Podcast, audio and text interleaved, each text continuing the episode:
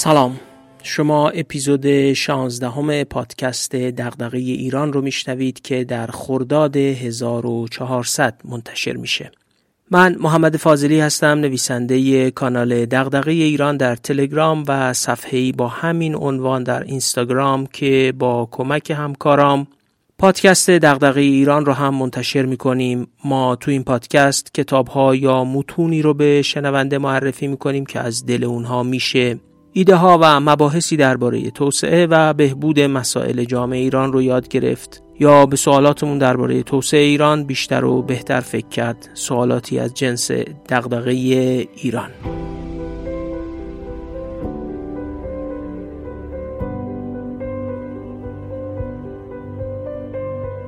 محور فصل اول پادکست دغدغه ایران کتابهایی بود که بر مفهوم دولت با ظرفیت و شیوه ساخته شدن چنین دولتهایی و کارکردهاشون در توسعه تأکید می‌کردن. سه کتاب معمای فراوانی نوشته تریلین کارل نظم و زوال سیاسی نوشته فرانسیس فوکویاما و دامهای اجتماعی و مسئله اعتماد نوشته بور روسستاین رو در همین زمینه در فصل اول بررسی کردیم.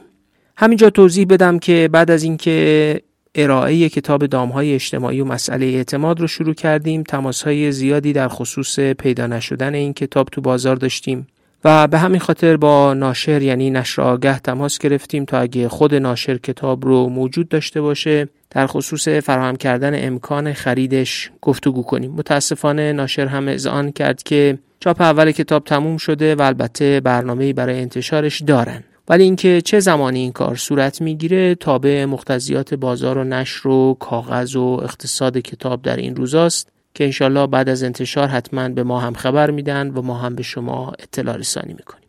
اما حالا فصل دوم رو با کتاب تجربه توسعه کشورهای آسیای شرقی معجزه بحران و آینده نوشته هاجون چانگ اقتصاددان کره که خانم لیلا سادات فاطمی نسب اون رو به فارسی ترجمه و نشر سالس در سال 1398 منتشرش کرده شروع می‌کنیم.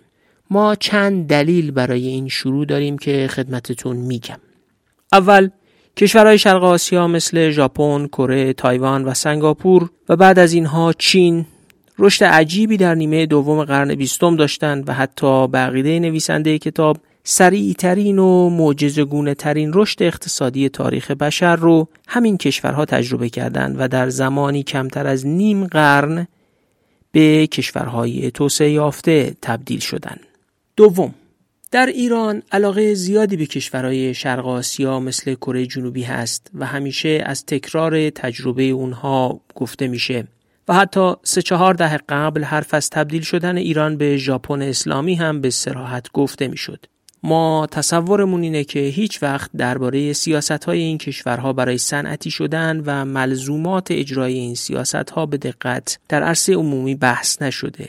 بنابراین گام گذاشتن در مسیر شناخت سیاست های صنعتی و توسعه شرق آسیا برای کشوری مثل ایران خیلی ضروریه. سوم کشورهای شرق آسیا تقریبا همگی در زمانی که سیاست های توسعه و صنعتی شدن رو اعمال می‌کردن کشورهایی با نظام سیاسی اقتدارگرا بودند. کره جنوبی، سنگاپور و تایوان کم و بیش همین گونه بودند و چین امروز هم یه نظام سیاسی اقتدارگرا داره و فقط ژاپن مستثنا بوده. البته کره جنوبی بعدها در اواخر دهه 1980 گذار به دموکراسی رو هم انجام داد. برخی در ایران تصور می‌کنند که اقتدارگرایی این کشورها منشأ توسعهشون بوده. بنابراین بد نیست شناخت بهتری از ریشه های توسعه صنعتی در کشورهای شرق آسیا به دست بیاریم و در خصوص فرضیه اثر اقتدارگرایی بر توسعه در شرق آسیا تأمل بیشتری داشته باشیم. چهارم فصل اول پادکست دغدغه ایران خیلی با مفهوم دولت با ظرفیت سر و کار داشت. کشورهای شرق آسیا از جمله مصادیق مداخله دولت به شیوه خاص در اقتصاد هستند که نتیجه نهایی اون سطح بالایی از توسعه بوده. پرداختن به توسعه این کشورها به ما اجازه میده تا درک بهتری از مفهوم ظرفیت دولت رو به صورت عملیاتی آشکار کنیم و در نهایت اینکه به همه این دلایل باید علاقه شخصی خود من به کره جنوبی و شرق آسیا رو هم اضافه کرد. من رساله دکتری جامعه شناسی سیاسی رو در زمینه شکست دموکراسی در ایران، ترکیه و کره جنوبی در دهه های 1940 تا 1960 نوشتم. رساله ای که بعدا در کتاب بنیانهای ساختاری تحکیم دموکراسی در سال 1389 توسط انتشارات کندوکاو منتشر شد. همه مقدمات نگارش جلد دوم اون کتاب با تکیه بر صنعتی شدن در کره جنوبی فراهم شده بود که رخدادهای زندگی اجازه نداد اون کار به سرانجام برسه. حالا بعد از هشت سال دوباره برگشتم به یک کاری درباره صنعتی شدن و توسعه در کره جنوبی که امیدوارم نکات مهمی رو درباره توسعه در شرق آسیا روشن کنه و برای بررسی شرایط ایران هم به کار بیاد. اما پیش از اون یه نکته رو هم مختصر بگم. هفته پیش کتاب من با عنوان ایران بر لبه تیغ توسط انتشارات روزنه منتشر شد. کتاب مجموعه گفتارهایی است درباره شرایط ایران ما و همون گونه که از عنوانش پیداست. روی کردی هشدار دهنده و انتقادی نسبت به وضعیت فعلی و شیوه پیشبرد سیاست عمومی در ایران داره که البته منجر به بروز مشکلات فعلی در کلیت نظام اقتصادی، اجتماعی، سیاسی و فرهنگی ایران هم شده. ما ده جلد از کتاب رو با قرعه کشی از بین کسایی که تا روز 17 خورداد به ایمیل ما یعنی دیرانکست پیام بدن و نام خودشون آدرس همراه با کد پستی و شماره تلفن تماس رو اعلام کنن هدیه می‌کنیم. خوشحال میشیم که نقد و نظرهای خوانندگان این کتاب رو هم دریافت کنیم.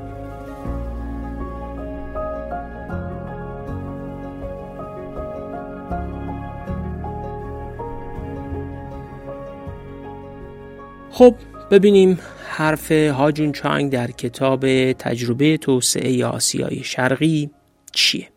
این نکته رو هم قبلش بگم که کتاب متن اقتصادی دشواری نیست اما در جاهایی از کتاب نویسنده وارد مناقشات نظری با اقتصاددانهای مکاتب رقیب خودش میشه و به نکاتی اشاره می‌کنه که احساس کردیم گنجوندنشون در مباحث این پادکست کمک کننده عموم شنوندگان نیست و خواننده علاقمند و تخصصی تر هم خودش می‌تونه کتاب رو مطالعه کنه. بنابراین ما از برخی جزئیات موجود در کتاب گذشتیم و سعی می‌کنیم با ارائه مطالب اصلی ضرورت در پیش گرفتن نگاهی پیچیده تر به مقوله توسعه صنعتی رو نشون بدیم.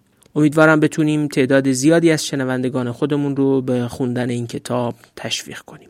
اما اصل کتاب وقتی در سال 1961 یه رژیم نظامی با کودتایی به رهبری ژنرال پارک در کره جنوبی به قدرت رسید و به دوران حاکمیت رئیس جمهورهای انتخاب شده از مسیر دموکراسی نیمبند و البته به شدت فاسد پایان داد. کره جنوبی که 13 سال پیش با یک قانون اساسی جدید از کره شمالی جدا شده بود. و 16 سال قبلش هم در آگوست 1945 میلادی با ورود نیروهای آمریکایی در جریان جنگ جهانی دوم از استعمار تقریبا 50 ساله ژاپنی ها آزاد شده بود کشوری به شدت فقیر به حساب می اومد. درآمد سرانه مردم کره جنوبی در اون سال سالی 82 دلار بود که از درآمد سرانه کشورهای مثل اندونزی، تانزانیا، پاکستان، زئیر، هندوستان و کنیا بیشتر بود. اما از درآمد سرانه تایلند، تایوان، برزیل، اکوادور، غنا در آفریقا و فیلیپین کمتر بود و از کشورهایی مثل مالزی، شیلی، مکزیک، آرژانتین یا آفریقای جنوبی که بین 215 تا 396 دلار درآمد سرانه داشتن خیلی کمتر بود. تو موقع حتی ثروتمندترین اقتصاد منطقه شرق آسیا یعنی ژاپن هم درآمد سرانش اندازه آفریقای جنوبی یا شیلی نبود.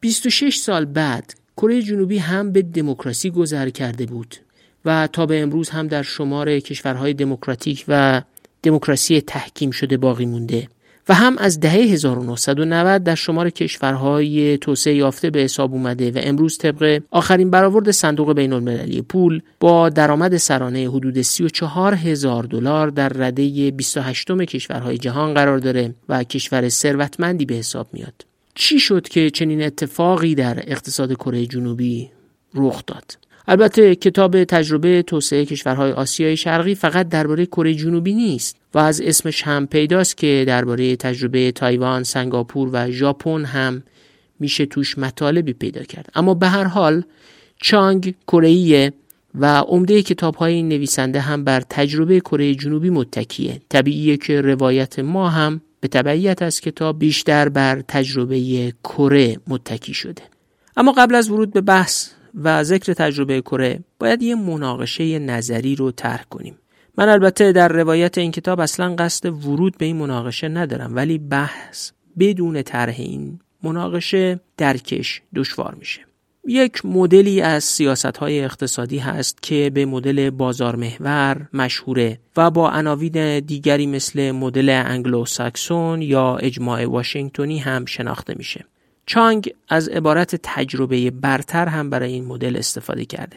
اصول و اساس این مدل بر چند سیاست مشخص بنا شده. اقتصاد کلان مبتنی بر کنترل تورم، سرمایه گذاری و تجارت خارجی آزاد، مقررات زدایی و خصوصی سازی.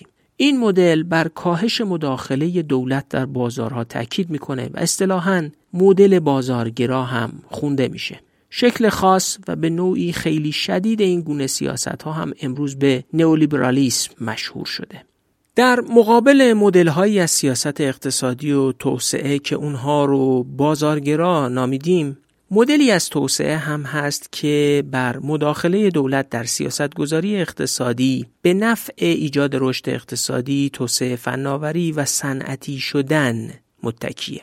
کشورهای شرق آسیا به اعتقاد خیلی و از جمله هاجون چانگ از سیاست های نوع اول یعنی بازار محور فاصله گرفتن و موفقیتشون نتیجه اعمال سیاست های نوع دومه. سیاست هایی که توش حمایت دولت از کسب و کارها استخدام مادام العمر که خودش نوعی مداخله دولت در بازار کاره استفاده از نظام تأمین مالی مبتنی بر بانک به جای بازار سهام و انواع های دولتی برای توسعه صنایع نوزاد جایگاه مهمی داره.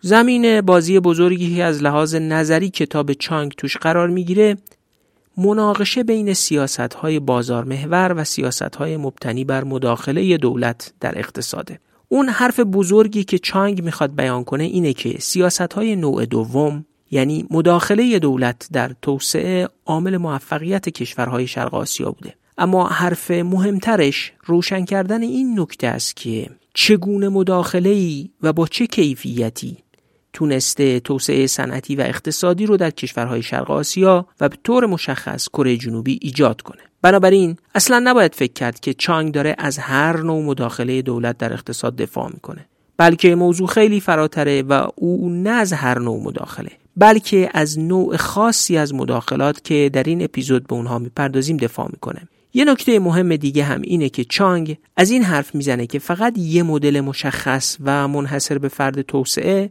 یعنی همون مدلی که ابتدا کشورهایی مثل انگلستان در جریان انقلاب صنعتی یا آمریکا در اواخر قرن 19 هم ازش بهره گرفتن وجود نداره بلکه مدل های مختلفی هست و میشه از تنوع نهادی دفاع کرد. یعنی نهادهایی متفاوت و با ترکیبهای مختلف که بسته به شرایط کشورها می‌تونن بر توسعهشون موثر باشن.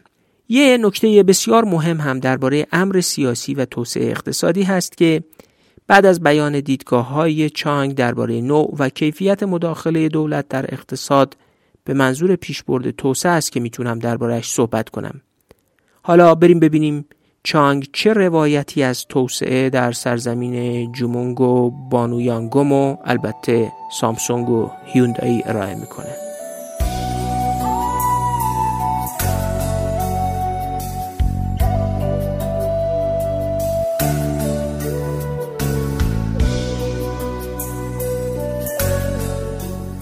ژاپن، کره، تایوان، سنگاپور و هنگ کنگ روش های متفاوتی رو برای پیشبرد توسعه به کار بردن اما نویسنده کتاب تجربه توسعه کشورهای آسیای شرقی معتقده اونقدر مشترکات بین سیاست های اقتصادی این سه کشور یافت میشه که بر مبناش بتونیم از یه مدل توسعه آسیای شرقی حرف بزنیم.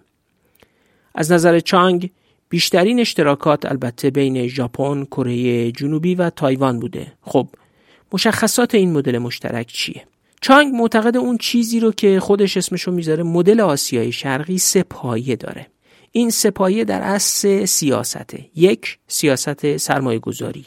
دو سیاست تجارت و سه سیاست صنعتی. و اون تو کتابش سعی می‌کنه که عناصر این سه دست سیاست رو ابتدا به شکل نظری تشریح بکنه و بعد فصل به فصل جزئیات مربوط به هر کدوم رو به شکل تجربی نشون بده. بریم ببینیم که عناصر سیاست اول یعنی سیاست سرمایه گذاری چیه؟ داده ها نشون میده که کشورهای آسیای شرقی در یه دورانی به نرخهای بالای سرمایه گذاری دست پیدا کردن. این اتفاق چجوری حاصل شده؟ اولین عاملی که چانگ برش تاکید می‌کنه اینه که این کشورها حتی به قیمت تحمل تورم نسبتا بالای بین 17 تا 20 درصد در دهه های 60 و 70 میلادی خصوصا در کره جنوبی که این نرخ تورم در کشورهای توسعه یافته و طرفداران اقتصاد بازارگرا نرخهای بالایی محسوب میشه سرمایه گذاری رو بالا بردن. البته توجه داشته باشیم که این یه سیاست روشن برای تأمین مالی سرمایه گذاری بوده و نه یه تورم بی سیاست افسار گسیخته ناشی از یک کسر بودجه ساختاری دولت و ناتوانی در ایجاد ثبات در متغیرهای اقتصاد کلان دوم این کشورها به شدت تلاش می‌کردند که هر چیز اضافه قابل سرمایه گذاری برای افزایش تولید تو کشورشون باقی بمونه و هیچ سرمایه‌ای فرار نکنه. میارهای بسیار سختگیرانه برای ورود و خروج سرمایه هم داشتن و هر کاری که با ارز خارجی انجام می‌شد به شدت تحت کنترل دولت و تو بانک های تحت نظارت دولت انجام می‌شد. برای خروج سرمایه مجازات های بسیار سنگین تا حد اعدام هم در نظر گرفته بودند. نکته مهم اینه که نه فقط خروج سرمایه رو کنترل می‌کردن بلکه ورود سرمایه رو هم به شدت تحت نظارت داشتن. چانگ نشون میده که به استناد آمار کره در شمار کشورهایی بوده که کمترین استفاده رو از سرمایه گذاری مستقیم خارجی یا FDI کرده. سطح پذیرش سرمایه گذاری مستقیم خارجی کره نسبت به کل سرمایه گذاری تو کشورش در برخی سالها به یک درصد هم نرسیده و در عمده سالها نسبت به کشورهای آفریقایی هم کمتر بوده تا البته پیش از دهه 1990 حرف چانگ اینه که دولت کره الگوی سرمایه گذاری رو کنترل می‌کرد و اجازه نمی‌داد که سرمایه گذاری مستقیم خارجی این الگوی سرمایه گذاری رو از کنترلش خارج کنه. جالب تر اینه که او برخلاف ایده های رایج درباره توسعه کره و ژاپن معتقده که این کشورها هیچ کدوم بر سرمایه گذاری مستقیم خارجی متکی نبودن. البته قرض می‌کردن و بدهکارهای بزرگی هم بودن. بلخص کره ولی نه در چارچوب پذیرش سرمایه گذاری مستقیم خارجی بلکه در چارچوب استقراض و سرمایه گذاری در چارچوبی که دولت خودش تو الگوی سرمایه گذاریش پذیرفته بود.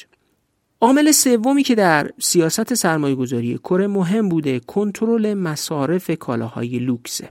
کره تا اواخر دهه 1980 هم به شدت تلاش می‌کرد مصرف کالاهای لوکس رو کنترل کنه و نگذاره سرمایه‌ای که می‌تونه راهی تولید بشه سر از کالاهای مصرفی لوکس در بیاره.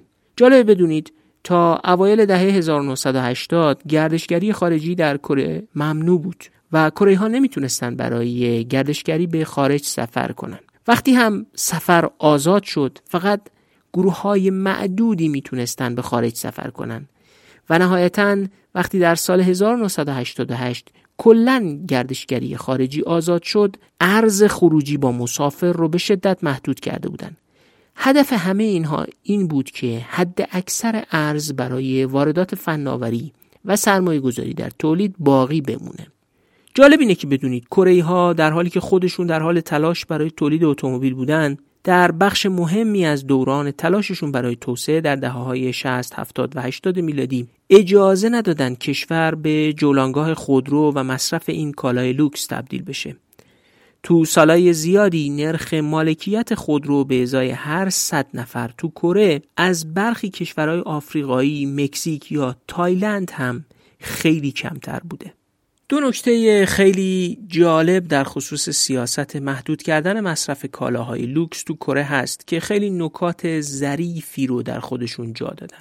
اول اینکه دولت کره با محدود کردن مصرف کالاهای لوکس به ایجاد این حس دامن زد که قشری ملی با هدف مشترک توسعه اقتصادی کشور وجود داره که مسئولیت و محصول توسعه رو به شکل منصفانه در کشور تقسیم کنه در اصل با محدود شدن مصرف لوکس نابرابری در عرصه عمومی به طرز بارزی به چشم نمی اومد و حس برابری منصفانه رضایت اجتماعی اعتماد و سرمایه اجتماعی خلق می‌کرد. خود همین عامل به ثبات سیاسی در کره کمک می‌کرد. این احساس رو هم پدید نمی آورد که یه عده‌ای دارن می‌برن و می‌خورن و باور به توسعه ملی رو تضعیف نمی‌کرد به عبارتی توزیع نسبتا برابر درآمدها خودش خالق اعتماد و سرمایه اجتماعی و آماده شدن جامعه برای کنش هماهنگ در مسیر توسعه بود و حتی اونجایی که توزیع درآمد نابرابر بود به دلیل جلوگیری از مصرف لوکس این نابرابری ها به چشم نمی اومد. همینجا بگم که ما بعد از کتاب تجربه توسعه کشورهای آسیای شرقی میریم سراغ یک کتاب کم نظیر درباره نابرابری و اثرات مخربش بر جامعه که فکر می‌کنم در شرایط فعلی جامعه ایران خوندنش بسیار ضروریه و توجه کردن به الزامات سیاستی ناشی از اون خیلی می‌تونه مهم باشه. برگردیم سراغ بحث اصلیمون. نکته دوم اینه که استفاده نکردن از کالای لوکس به فرهنگ مردم شرق آسیا یا میهندوستی بیشترشون رب نداشت. جالبه بدونید که به محض آزاد شدن سفرهای خارجی در سال 1988 هزینه های گردشگری خارجی به یک بار پنج برابر شد. معنیش اینه که مردم تحت کنترل دولتی از کشور خارج نمی شدن و الا فرهنگشون که یک بار تغییر نکرده بود. این اهمیت نقش دولت ها و سیاست هاشون در توسعه رو آشکار می‌کنه. عامل چهارمی که زیل سیاست سرمایه گذاری به نظر چانگ بسیار مهمه اینه که دولت در کره تونست دریافت کنندگان رانت های دولتی رو در مسیر توسعه مولد بسیج و سازماندهی کنه. نکته ظریف اینه که به صرف پایین نگه داشتن مصرف کالای لوکس و حفظ سرمایه هدایت سرمایه گذاری به سمت سرمایه گذاری درست و مولد انجام نمیشه دولت باید دو کار انجام می‌داده هم سرمایه رو داخل کشور حفظ می‌کرده و با الگوی خاصی سرمایه گذاری رو پیش میبرده و هم باید بهرهوری رو از سرمایه گذاری انجام شده افزایش می‌داده. از نظر نویسنده موفقیت دولت کره این بود که سرمایه های محدود و اندک رو به سمت صنایع خاصی هدایت کرد.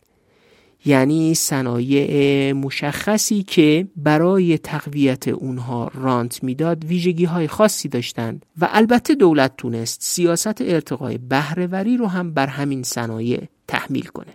برای روشن شدن مطلب بذارید با شرایط داخل ایران مقایسه کنم. دولت برای بسیاری از کالاها نظیر خودرو به شرکت های داخلی رانت داده. یعنی با انواع سیاست ها از اونها حمایت کرده در اختیارشون منابع مالی گذاشته با تعرفه از واردات کالاها و یا خودروهای خارجی در اصل جلوگیری کرده اما نتونسته ارتقای بهرهوری و کیفیت کالا رو به اونها تحمیل کنه. اما ظرفیت دولت در کره این ترکیب حمایت به علاوه تحمیل بهرهوری بر شرکت ها رو ممکن کرده بود.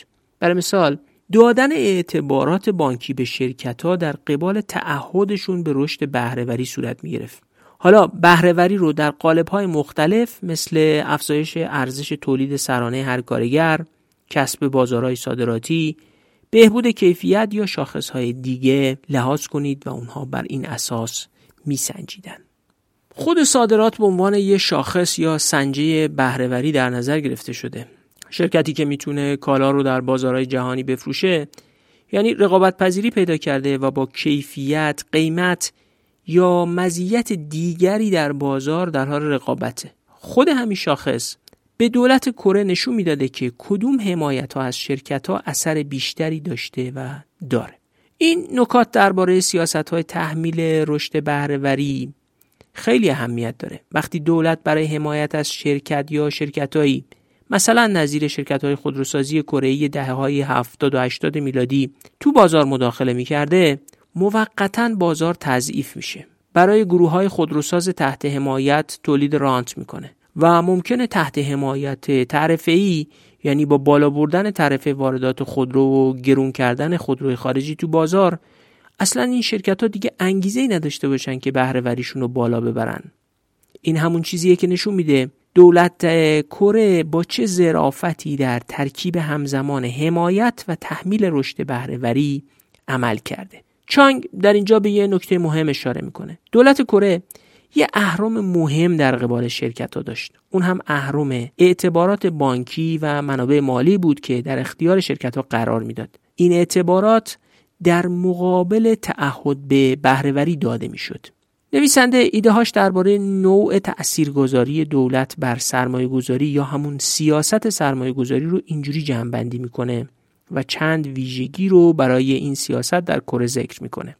یک دولت کره فقط صنایع خاصی رو انتخاب کرده بود و سرمایه گذاری رو به اونها هدایت می‌کرد. و مثلا مثل هند دنبال پیش افتادن توی همه صنایع نبود. انتخاب های استراتژیک درستی هم داشتن. دو تأکید دولت کره بر صادرات بهشون امکان می‌داد تا شرکت ها رو رسد کنن و بر اساس میزان صادرات سطح حمایت ها رو تعیین کنن و برای عملکرد شرکت ها معیار داشته باشن. 3. دولت اطلاعات بسیار دقیقی از شرکت ها جمع می کرد و سازمان های متعددی در کره مسئول جمعآوری اطلاعات از شرکت ها بودند و دولت بر اساس این اطلاعات تصمیم گرفت. به کمک این سپایه دولت تونست در کره جنوبی سیاست سرمایه گذاری رو به سمت صنایع بهرهور، نوزاد، نوآور و مولد مزیت‌های رقابتی در بازار جهانی هدایت کنید.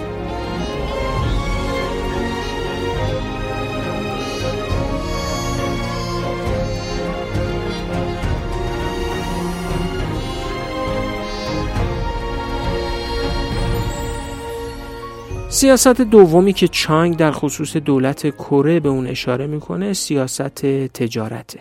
این قطعیه که کشورهای شرق آسیا از نظام تجارت آزاد برای توسعه استفاده نکردن. اونا سیاست های حمایتی رو به کار بردن و چانگ معتقده که حتی کشورهای مثل انگلستان در جریان انقلاب صنعتی و آمریکای اواخر قرن 19 هم, هم به شدت توسط دولت اداره می شدن که از صنایع داخلیشون حمایت می‌کردن. شاید سیاست منع فروش پارچه های هندی در انگلستان در دوره انقلاب صنعتی نمونه ای از یه همچین سیاست هایی باشه. کره از صنایع نوزاد که تصور می‌شد آینده درخشانی دارن حمایت می‌کرد و از طرف دیگه با سیاست های دولتی این صنایع رو به سمت صادرات سوق می‌داد تا ارز لازم برای به دست آوردن فناوری جدید رو هم کسب کنه. بدون ارز خارجی کافی دسترسی به فناوری، مشاوره فنی و حتی تحقیق و توسعه هم امکان پذیر نمیشه. اما موفقیت صادرات در کره این امکان رو فراهم می‌کرد. این موفقیت چگونه به دست اومد؟ چانگ میگه این نظریه به شدت پذیرفته شده که موفقیت صادرات تا اندازه محصول این بود که کشورهای شرق آسیا ارزش پول خودشون رو حتی کمتر از اونچه در واقع بود نگه می داشتن تا بتونن بیشتر کالا صادر کنن. بنابراین این کشورها ارزش پول ملیشون رو بر اساس میزان و قیمت برابری با ارزهای خارجی و دلار نمی سنجیدن بلکه ارزش پول ملی رو در کسب بازارهای صادراتی و تولید بیشتر جستجو می‌کردن و بنابراین تعمدن قیمت برابری با ارزهای خارجی رو بالا می بردن دقت کنید که این سیاست دقیقا در تعارض با سیاستیه که در 50 سال گذشته در ایران و عمده کشورهای آمریکای لاتین اجرا شده و البته تنها سیاست موفق هم برای کره جنوبی این سیاست ارزی نبوده. این کشورها هم نرخ ارز رو بالا نگه می داشتن و هم برای احداث صنایع نوزاد و رقابتی که بتونن در بازار جهانی فروش و صادرات داشته باشن اقدام می‌کردن بنابراین ترکیب نرخ ارز صنایع نوزاد و تولید با کیفیت صادرات رو افزایش می‌داد و ارز خارجی برای واردات فناوری و توسعه فناوری بومی از همین صادرات به دست می اومد. این کشورها برای توسعه صادرات رانت های خاصی هم به شرکت ها می‌دادند که عمده ترین اونها عبارت بود از وام های یارانه برای صادرات، تخفیف های تعرفه‌ای برای مواد اولیه‌ای که در کالاهای صادراتی به کار می‌رفت، اطلاعات درباره بازارهای خارجی که دولت تولید می‌کرد و حتی شرکت های خصوصی تأسیس کرده بودند که بتونن اطلاعات بازارهای خارجی و صادرات رو تولید کنند و در اختیار شرکت ها قرار بدن. یه نکته بسیار مهم این وسط هست که حتما باید بهش اشاره کرد. یه کشوری می‌تونه در چند زمینه مزیت رقابتی داشته باشه. مثلا فرض کنید ایران در صنعت نفت و گاز مزیت رقابتی داره. اگه سرمایه ها رو به سمت مزیت رقابتیشون هدایت کنن خب نسبت به اینکه سرمایه رو به سمت صنایع الکترونیک بفرستن که مزیت رقابتی کمتری داره خب در کوتاه مدت سود کمتری حاصل میشه. اما اگه دولت خوب برنامه‌ریزی و اجرا کنه و بتونه در صنایع الکترونیک به مزیت رقابتی برسه اون کمبود درآمد ناشی از سرمایه گذاری نکردن رو مزیت رقابتی نفت و گاز در دراز مدت جبران میشه. این دقیقا همون کاریه که دولت کره با صنایع نوزاد انجام میده. ولی اولا صنایع نوزادی رو که برای حمایت انتخاب کرده بودن خوب انتخاب کرده بودن. و دوم در شیوه حمایت و کمک به بلوغ این صنایع عملکرد خیره کننده ای داشتن. این عملکرد خیره کننده خودش محصولی از چهار دسته اقدام و سیاسته. یک مدیریت ارز که قبلا گفتیم. دو تأمین اعتبار تجاری برای تولید کننده ها و صادر کننده ها که گفتیم یکی از اهرم های دولت بود برای اینکه شرکت ها رو به سمت بهرهوری هم سوق بده. سوم بازاریابی و ارائه سرویس های اطلاعات و داده درباره بازارهای خارجی به شرکت ها و چهارم کنترل کیفیت محصول که در اصل دولت از طریق تحمیل ضرورت صادرات بر شرکت ها در مقابل تأمین مالی از طرف بانک ها این کار رو انجام می‌داد. دولت ابزار کنترل کیفیت تو سالن تولید شرکت ها نداشت. اما فقط شرکتی رو که صادر می‌کرد و معلوم بود اونقدر کیفیت داره که صادر کننده باشه و بازار جهانی به دست بیاره حمایت می‌کرد. دولت در اصل شرکت های کره رو بر اساس میزان تمایل خارجی ها به خریدن کالاهای کره کنترل کیفیت می‌کرد. خب حالا می‌رسیم به سومین سیاستی که چانگ معتقد دولت کره در دهه های 60 70 80 میلادی به کار گرفت تا بتونه صنعتی شدن و توسعه خیره کننده ای رو رقم بزنه. اون هم سیاست صنعتی. نویسنده میگه سیاست صنعتی کره در اصل اسمش بود سیاست صنعتی گزینشی. برای درک سیاست صنعتی گزینشی باید سیاست صنعتی عمومی رو هم بشناسیم. دولت ممکنه بگه من برخی خدمات عمومی میدم مثل حمایت از آموزش، تحقیقات و توسعه و تضمین حقوق و مالکیت و بعد هم بازار رو آزاد می‌ذارم که نیروهای اقتصادی از بین نیروی انسانی که از نظام آموزشی بیرون اومده و نیروی انسانی که در نظام تحقیق و توسعه کار تحقیقاتی و پژوهشی کرده و بر اساس تشویق سرمایه گذاری صنایع مناسب و برتر شکل بگیرن. یعنی دولت در انتخاب صنایع برتر و مناسب دخالت نمی‌کنه و اونها رو به نیروهای بازار وامیگذاره. اما سیاست صنعتی گزینشی اینجوری نیست.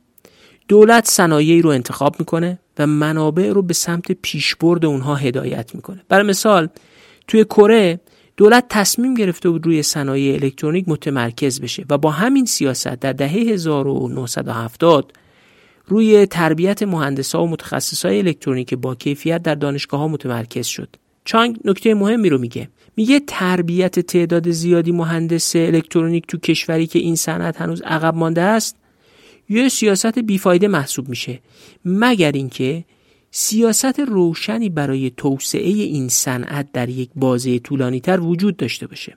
دقت کنید. دولت در سیاست صنعتی گزینشی حتی آموزش و تحقیقات و سرمایه گذاری رو هم برای توسعه صنایعی که هدف گذاری کرده هماهنگ می‌کنه. نکته مهم اینه که دولت تو چارچوب سیاست صنعتی گزینشی حالا باید دریافت کنندگان حمایت رو هم انتخاب کنه. مثلا از بین 5 تا شرکت خودروسازی یا 10 تا شرکت شیمیایی باید دریافت کننده های انواع حمایت و رانت رو گزینش کنه. این انتخاب کردن پای اقتصاد مقیاس رو هم به میون می‌کشه. بازار داخلی کشوری مثل کره تو دهه 1960 و 1970 و حتی امروز هم کوچیکه. پس شرکت ها نمی‌تونستن فقط بر اساس بازار داخلی توسعه پیدا کنن. تولید برای بازار خارجی هم باید به صرفه باشه. و این تا اندازه زیادی تابع اقتصاد مقیاسه.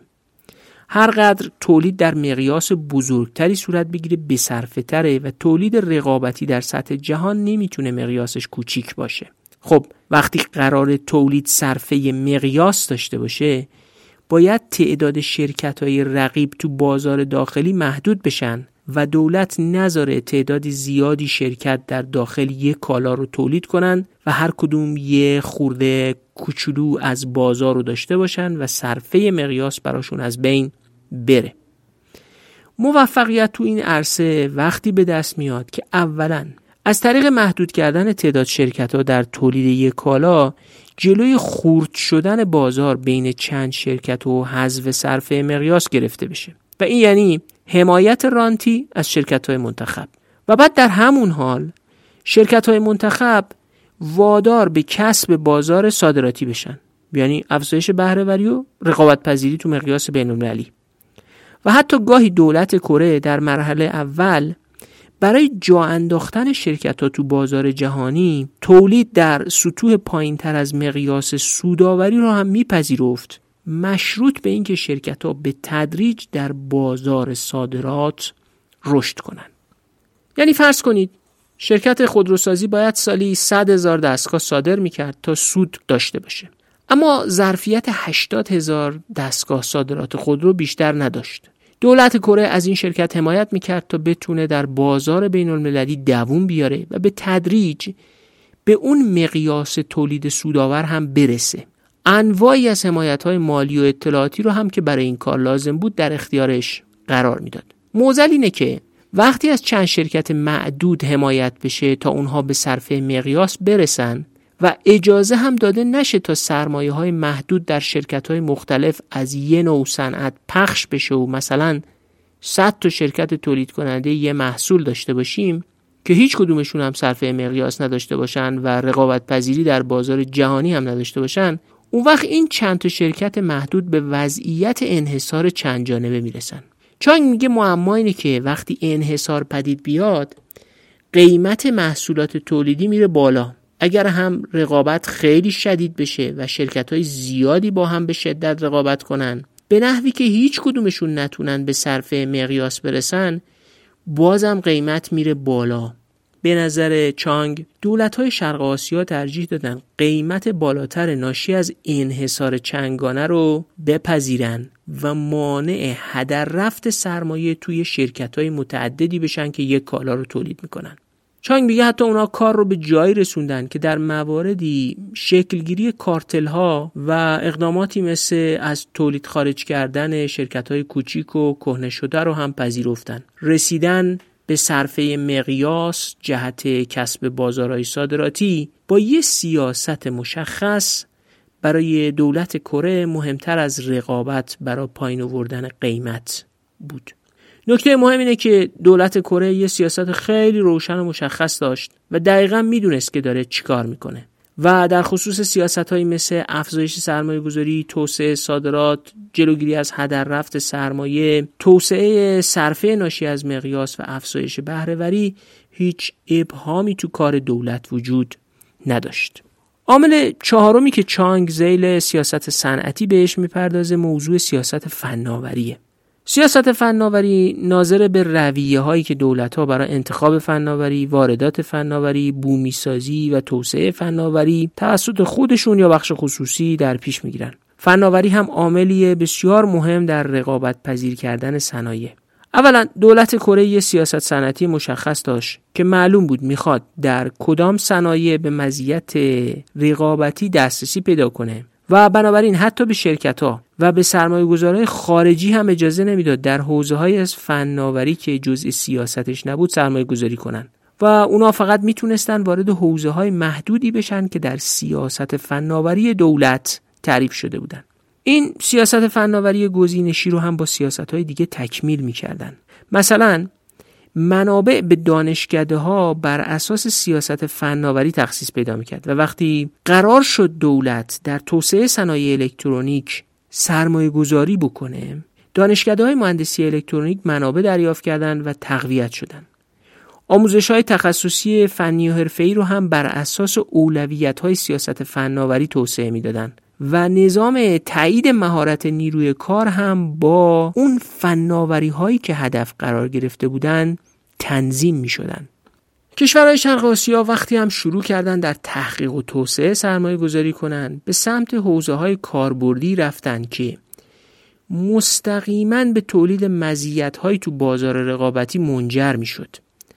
این کشورها تو اون مراحل توسعه یعنی تو دو سه دهه اول توسعهشون به تحقیقات بنیادی نپرداختن و این بخش مهمی از سیاست فناوریشون بود چانگ یه جمله دقیق و معنادار درباره سیاست فناوری کشورهای شرق آسیا می نویسه میگه هدف از سیاست گذاری ها در حوزه فناوری در شرق آسیا نه دستیابی به خودکفایی فناورانه غیر واقعی بود و نه این سیاست گذاری ها کورکورانه از نیروهای بازار تبعیت می‌کردن این سیاست ها بر مبنای ایده روشنی از بهبود تدریجی سطح فناوری بنا شده بود که رصد دقیق مسیر تحول فناوری را هم در بر می گرفت. یعنی کاملا آگاهانه و برای رسیدن به اهداف مشخص دولت با بخش خصوصی با دانشگاه ها همکاری کرده.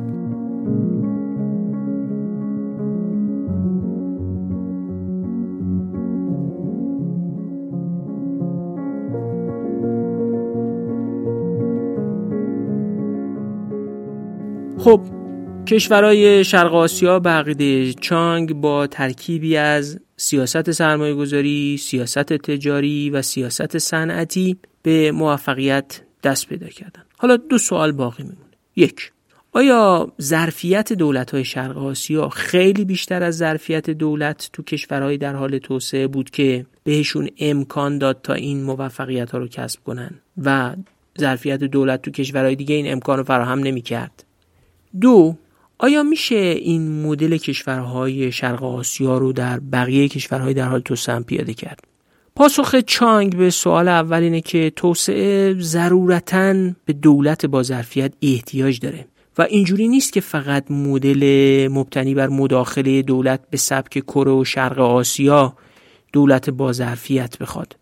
استفاده از مدل بازارگرای انگلو ساکسونی هم دولت با ظرفیت می‌خواد. چون سراحتا هشدار میده که بازارها پدیده های طبیعی نیستند که به صورت خودجوش شکل بگیرن و دوگانه بازار در مقابل نهادها یا بازار در مقابل دولت با ظرفیت اصلا کلا گمراه کننده است. سیاست های بازارگرا مثل اونچه که در انگلستان یا آمریکا در طی فرایند توسعه اجرا شده هم به ظرفیت دولت نیاز داره. بنابراین از ساختن ظرفیت دولت هیچ گریزی نیست. اما به نظرم یه نکته مهم دیگری تو حرف چانگ هست که خیلی بهش تاکید می‌کنه. چانگ نشون داده که وقتی کشورهایی مثل کره سیاست های مبتنی بر مداخله مؤثر و با کیفیت دولت در صنعتی شدن رو طی می‌کردن ظرفیتشون از کشورهای آمریکای لاتین بیشتر نبود و حتی ظرفیت دولت های آمریکای لاتین بیشتر بود. اونا دنبال چنین سیاست هایی نبودن اگرچه ظرفیتی بیش از دولت کره داشتن یه جا برای اینکه نشون بده ظرفیت این دولت های آسیای شرقی هم از ابتدا بالا نبوده می نویسه خالی از لطف نیست که بدانید کشور کره تا اواخر دهه 60 کارمندان خود را برای آموزش به کشورهای فیلیپین و پاکستان میفرستاد. به عبارتی این کشورها تلاش برای ساختن ظرفیت دولت رو انجام دادن و مسیر سختی رو برای ایجاد یک بروکراسی با ظرفیت نیروی انسانی متخصص و شایسته گزینی شده طی کردن. در خصوص سوال دوم که آیا میشه این مدل توسعه آسیای شرقی رو در کشورهای دیگه اجرا کرد پاسخ چانگینه که قطعا هر کشوری مختصات خاصی داره که کپی کردن تمام و کمال یه الگو رو ناممکن می‌کنه. و البته اختصاصات هر کشور هم سبب میشه همون قدر که کاربرد مدل آسیای شرقی ناممکن باشه کاربست دقیقا کپی شده مدل بازارگرا هم سخت و ناممکنه. چانگ سریح می نویسه تمام کشورها باید سیاست های خود را با توجه به محدودیت های توسعه در دهه های اخیر تدوین کنند. اما حداقل اینه که چند توسعه سیاستی رو بر اساس مقایسه آمریکای لاتین و کره جنوبی و مشاهده نتایج متفاوتی که به دست آوردن ارائه می‌کنه. چانگ معتقد در آمریکای لاتین این چند دست سیاست غایب بوده. یک کنترل مصرف کالاهای لوکس که هم سرمایه گذاری رو کاهش می‌داده و هم حس نابرابری اجتماعی ایجاد می‌کرده و بیثباتی سیاسی و اجتماعی رو دامن می‌زده و در اصل به نوعی در این کتاب و سایر کتاب های چانگ هم میشه دید که کنترل مصرف کالاهای لوکس رو به عنوان یک سیاست افزایش سرمایه گذاری پیشنهاد می‌کنه. دو بهرهگیری پویا از صادرات به عنوان بخشی از برنامه صنایع نوزاد.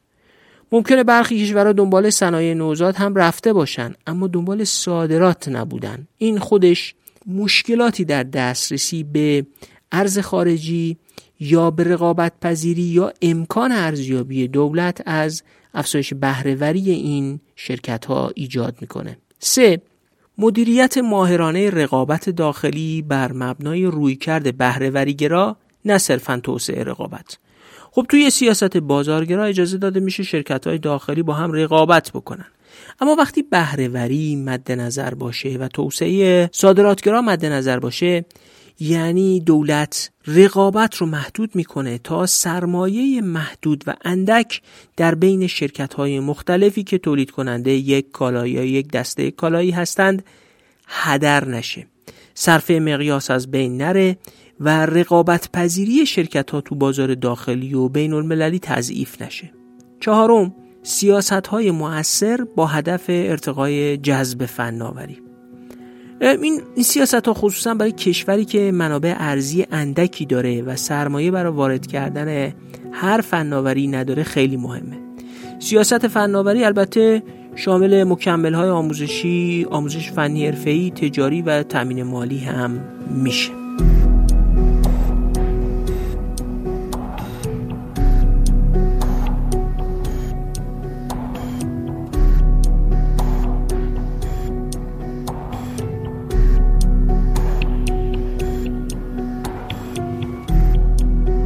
اپیزود رو جنبندی کنیم. هاجون چانگ از مدل مداخله دولت برای صنعتی شدن حمایت می‌کنه. حتی از دادن رانت برای پیشبرد شرکت ها، توسعه فناوری و کسب بازار صادرات به شرط اینکه با کمک صرفه مقیاس و بهرهوری بتونن صادرات داشته باشن و ارز خارجی فراهم کنن و البته طبیعی که توسعه اشتغال و بالا بردن درآمد سرانه رو هم داشته باشن دفاع می‌کنه. اما نکته مهم اینه که این نوع دخالت های دولت دخالت های با کیفیتی هستند که از جنس مداخله در قالب دادن ارز ارزون قیمت ایجاد انحصار غیر مولد و نابهرهور بدون الزام شرکت ها به کسب بازارهای صادراتی و بدون بازه زمانی محدود نیست. دولت کره به شرکت های ناکارآمد و نابهرهوری که بدون قابلیت صادرات و کسب بازارهای بین المللی فعالیت می‌کردن رانت نمی‌داد. این سیاست ها رو با رانت دادن به وارد کننده های کالاهای لوکس دنبال نمی‌کرد و با انواع سیاست های ارزی و سرکوب قیمت ارز به فرار سرمایه یا تجمیع سرمایه از مسیرهای غیر تولیدی بین گروه های خاص و ویژهخوار کمک نمی‌کرد. اونها که تاریخ سیاست کره رو می‌دونن مطلع هستن که ویژه پروری در تاریخ کره هم وجود داشته. اما عمدتا بر محور کمک به توسعه صنایع رقابت پذیر و صادراتی کردن اونها بوده که جایگاه فعلی این کشور تو اقتصاد جهان نشون میده که سیاست موفقی رو به کار بردن. به عبارتی چانگ از یه نوع مداخله با کیفیت دولت در اقتصاد با سیاست ها و اهداف روشن حمایت می‌کنه که نتیجه شبیه به توسعه صنعتی در آسیای شرقی رو داشته. اما اگه یادتون باشه اول اپیزود گفتم که نکته مهمی رو باید در جمعبندی خدمت شما بگم. اون نکته مهم اینه که به کار بردن این گونه سیاست های مداخله در صنعتی شدن بلخص در کره در زمانی رخ داد که دولت های اقتدارگرای نظامی ژنرال پارک و ژنرال چوندوهوان در کره دیکتاتوری سختی رو اعمال می‌کردن. برخی تصور می‌کنن این دیکتاتوری بود که یه همچین دستاوردهای اقتصادی برای کره داشت. جالب اینه که چانگ می نویسه همه چیز در کشورهای آسیای شرقی امیدوار کننده به نظر نمی‌رسه. مواردی مانند اقتدارگرایی سیاسی، نقض حقوق بشر، فساد، سرکوب های کارگری، تبعیض جنسیتی، تبعیض رفتاری با های قومی و نمونه های از این دست رو میشه از جمله مشکلات کشورهای آسیای شرقی شمرد. این به چه معناست؟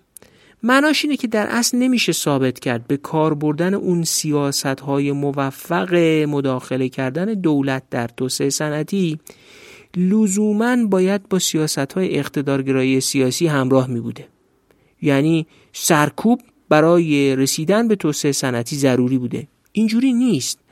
دولت ها می‌تونن بخش مهمی از اون سیاست ها رو بدون اقتدارگرایی سرکوبگر و خشنی که دولت کره جنوبی اعمال می‌کرد به کار ببرن. اقتدارگرایی سیاسی دولت کره جنوبی منشأ توسعه نبود.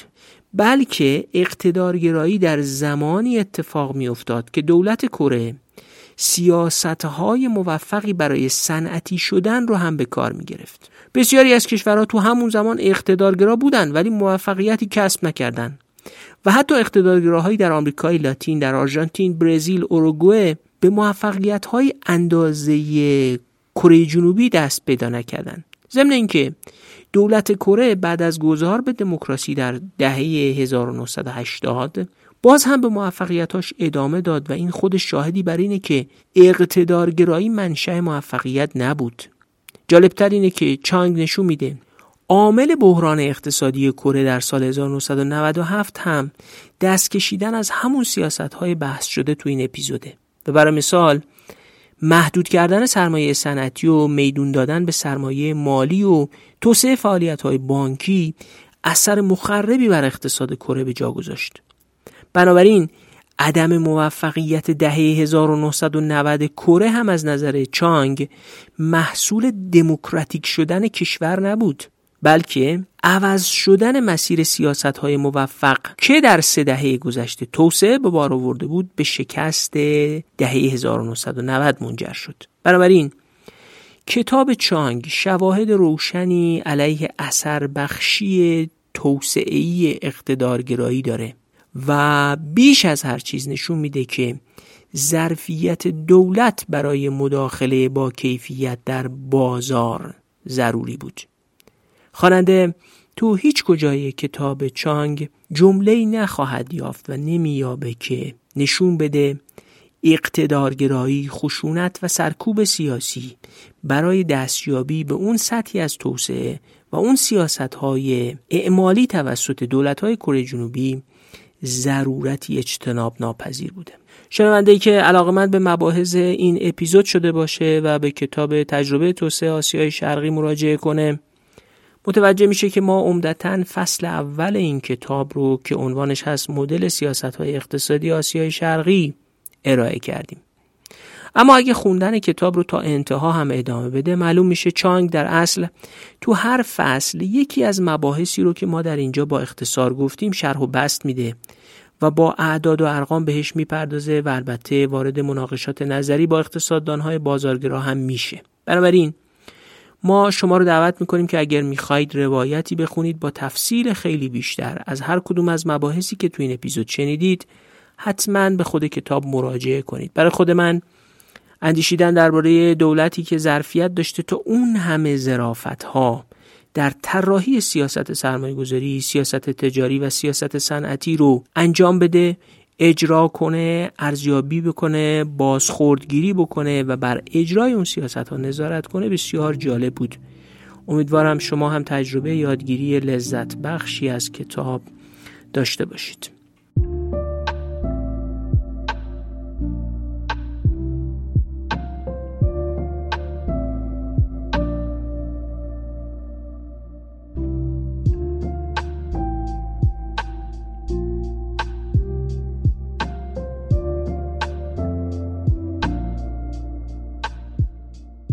خب از اینکه در فصل دوم پادکست دغدغه ایران هم با ما همراه هستید خیلی خوشحالیم.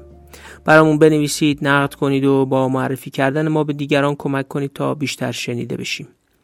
بازم از همه کسانی که از طریق صفحه هامی باش از ما حمایت کردن سپاس گذاریم.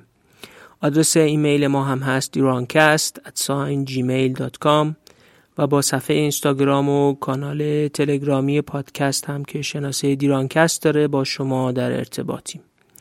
ما رو می‌تونید در Castbox، Google Podcast، شنوتو و Apple Podcast هم با همین عنوان فارسی دغدغه ایران یا شناسه dirancast پیدا کنید. ممنون میشیم که ما رو روی اپلیکیشن های پادگیر بشنوید. از اینکه ما رو دنبال می‌کنید خوشحالیم و به همراهی شما مفتخریم. خداحافظ.